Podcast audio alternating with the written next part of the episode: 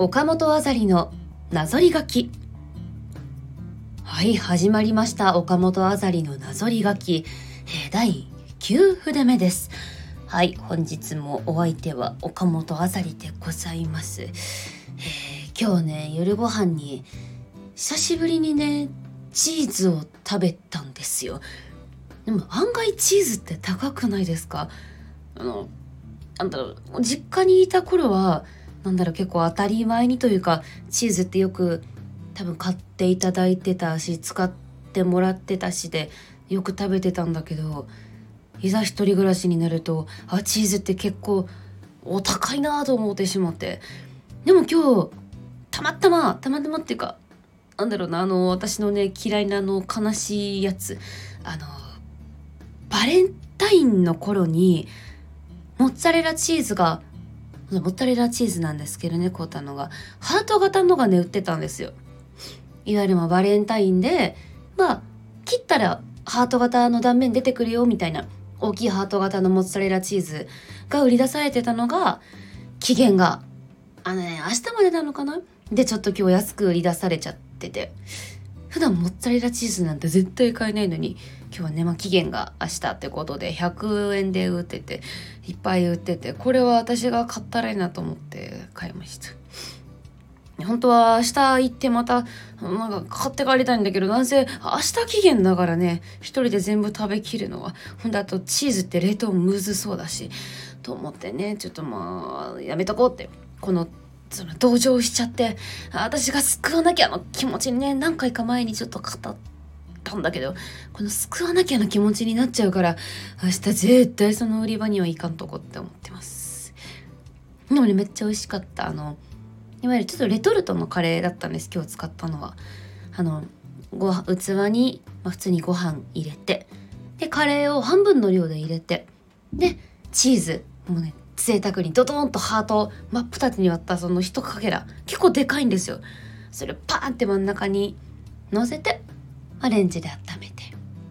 混ぜて美味しかったな。でねこのカレー半分だから残り半分とチーズも残り半分だから残り半分で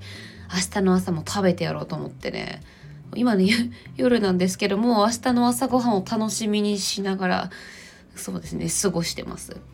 そう半分にしたのはねあのケチったとかじゃなくてねチーズってお腹いっぱいになる。あとね昨日作った塩肉じゃががちょっと残ってたんでね今日はハーフカレーチーズのせと塩肉じゃがと。いい夜ご飯でした。はい。でまあそんな岡本の夜ご飯は置いといてえー、といったといったといったでなぞりがいていきましょう。はい。えー、コンビニで買ったパウンドケーキを目の前に置いて作業をしているんですけど、なんも身に入らん。食べたいなって感じ。これめっちゃわかりませんなんか自分のご褒美にと思って、なんかな、その日いいことがあったかなんかで、パウンドケーキをね、買って帰ったんですよ。でも正直そのおやつとかって、でしかも大袋じゃなくてパウンドケーキ、ほんと一切れが入ったみたいな。ね、ご褒美がてら買って帰って、今日は全部やることやったら食べるぞと思って机の目の前に置いたんですよ。これのために頑張れるかなと思って。そしたらそ、それが食べたくて逆に何にも手つかなくって。なんか、うん、我ながら、すごい可愛いけど行事だなって思いましたね。ありません？この、ご褒美で例えば、今日は全部これこれが終わったら買ってきたゲームするぞとかも、結局ゲームしたいからね、目の前のことが手につかなかったりしちゃうんですよ。楽しみすぎるとね。そのなんだろうか。まあ多分その時甘いものに飢えてたのかな。いわゆる限度限度？大したものじゃないって言い方あれだけどあそこまでのものだったらね頑張ることの方先頑張っかってなるんですけどその時はなんかもうあ私パウンドケーキ一切れっていうちょっと贅沢なもん買うてこれ目の前に置いてみたいなのがねなんかダメだった。我慢できなかった。あの時は確かね結局やることをほったらかして食べた記憶がありますね。やること全部明日にしようっつってパソコン開いてゲーム立ち上げながらお紅茶入れてパンドケーキ食べた。そんな記憶があります。まあいいんですよ。たまには。自分を甘やかしてあげないとね。でねその次にね美味しすぎてなめことしいたけ食べれるようになりましたって。これあのなんかね奈良の鹿の奈良いいぞって言ってた時のに一緒に食べたご飯なんですけどあのちょっといいしゃぶしゃぶ屋さんでしゃぶしゃぶのお肉の前にお野菜のね盛り合わせみたいなのが出てきたんですけどそこにもんごっついなめことごっついしいたけがあって私キノコ類は舞茸以外にあんまり得意じゃなかったんですよ。舞茸はすごい好きでポン酢とかバターソテーとか。お鍋に入れても美味しいしだったんですけどなめこもごっついのなんて食べれないししいたけももちろん出されたら食べるんですけど自分から好んでうまっと思って食べることってなかったんですけどやっぱねいいもん食べるとね好きだなと思うんですよね。わさびもそうだった私は。なんかおばあちゃんにちょっといいとこ連れて行ってもらった時に食べたわさびがすっごい美味しくってそっからわさび食べれるようになってなんか高級なものだけを食べなきゃとかは一切思わないんですけどやっぱりそういう経験をするとなんか高級なところでっていうのは意味もあるものだなってすごいね思うんですよ。なのでとりあえずなめことしいたけ食べれるようになったので私のなんだろう嫌いな食べ物があとはね生子と春巻きだけになりました。なんで食べれないんだろうね。春巻きはなんで嫌いかわからないんですけど味も匂いもねなんか想像したら無理なんですよ。ね不思議。生子はわかるでしょ生子。あれは人が食べるもんじゃないと私は未だに思ってます。でもこの嫌いなものが今この2点じゃないですか。なんかご飯誘われた時に嫌いなもんある？って言われて言うほどのもんじゃないけどなんかないっていうのも嘘になると思っていつも、ああ、一応春巻きと生子は嫌いなんですけど、別にこれ言わなくていいですよね、みたいな会話をね、毎度毎度するんですよ。あでも出てきたら嫌じゃん。だって居酒屋とかだと生子春巻き出てきてもおかしくないしね。一応言うとこ思うんですけど。出てこないよって言う人に限ってそういうの頼んだら、ちょっとおもろいな。でもやだな。だから、本当に嫌いだから私はこの2つだけは言うようにしてます。それ以外は多少苦手でも出されたら全然食べます。はい。雨にノックされて窓の外を見上げると綺麗な夜景が見えるなんてことはなく雨じゃ消せないほど窓に汚れがついているよと現実を見せられる妄想。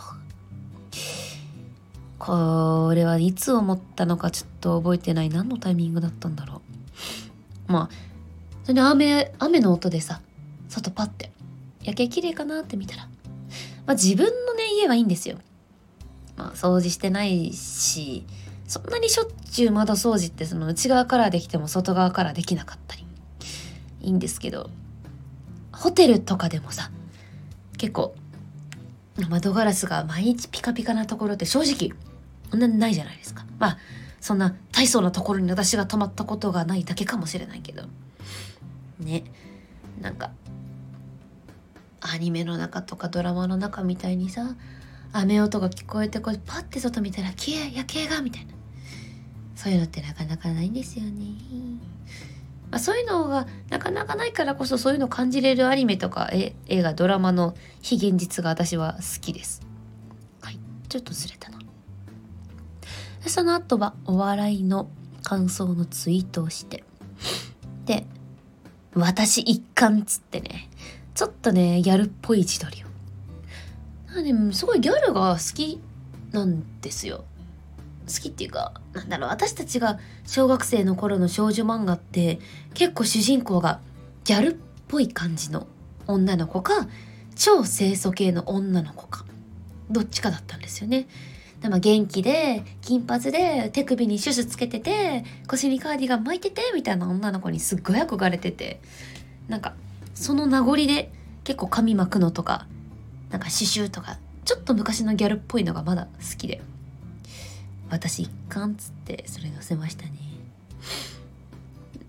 私一貫。私一貫。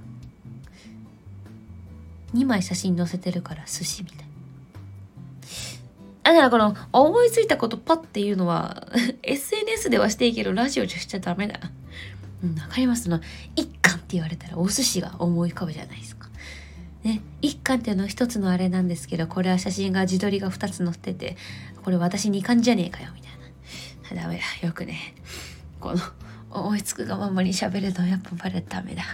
はい次次行きましょう。えー、なんだ。筋肉痛って生きてるって感じする。でもこれはそのままですよね。なんかめっちゃ動いた日とかめっちゃ歩いた日に、まあ、私はまだ割とすぐ筋肉痛が来る方なのでなんかその楽しかった思い出プラスでそりゃそうだよこんだけ動いたんだもんみたいな充実感とか。なんかなんだろう。私の筋肉ちゃんと歩いてない日は歩いてないってちゃんと思ってるし歩いた日はちゃんと歩いたんだなって思ってるんだなっていうなんか私のこの体の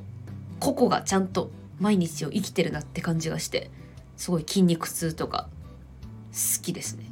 まあ痛みはもちろん嫌なんだけど頭痛とか腹痛とか全部ね。でもなんか痛み感じるのも生きてるからだしなとかって思ったり思ったり。でもやっぱ痛いの嫌だったり。そんな感じですね。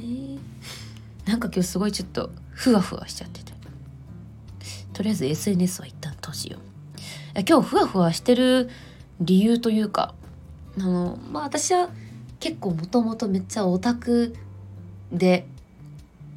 ねね昔の「エンジェルビーツ」ってアニメがすごい好きなアニメのうちの一つでそれが今「ヘブン・バンズ・レッド」って言って結構広告とか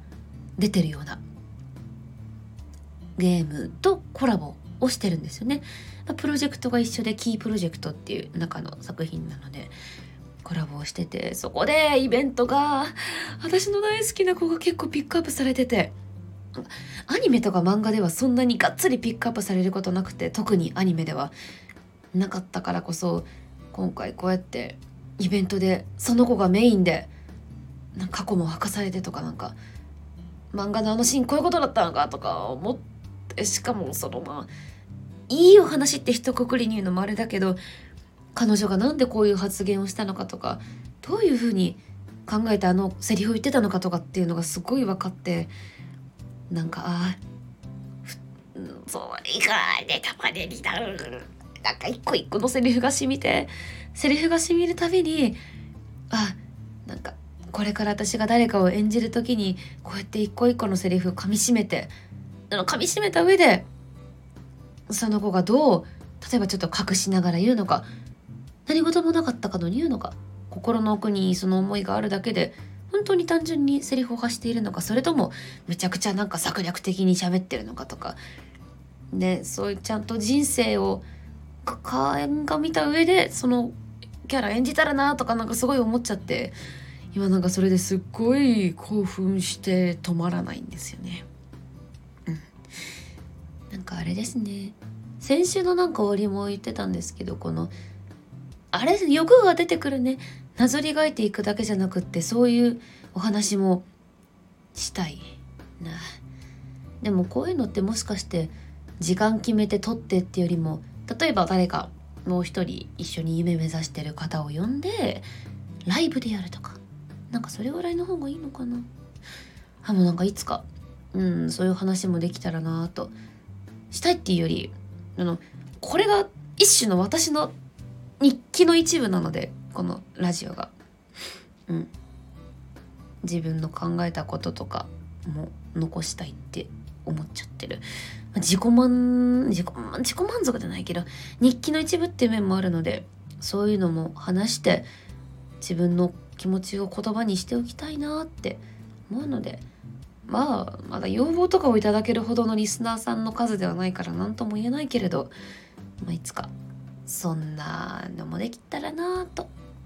思います。はい。では第9筆目ありがとうございました。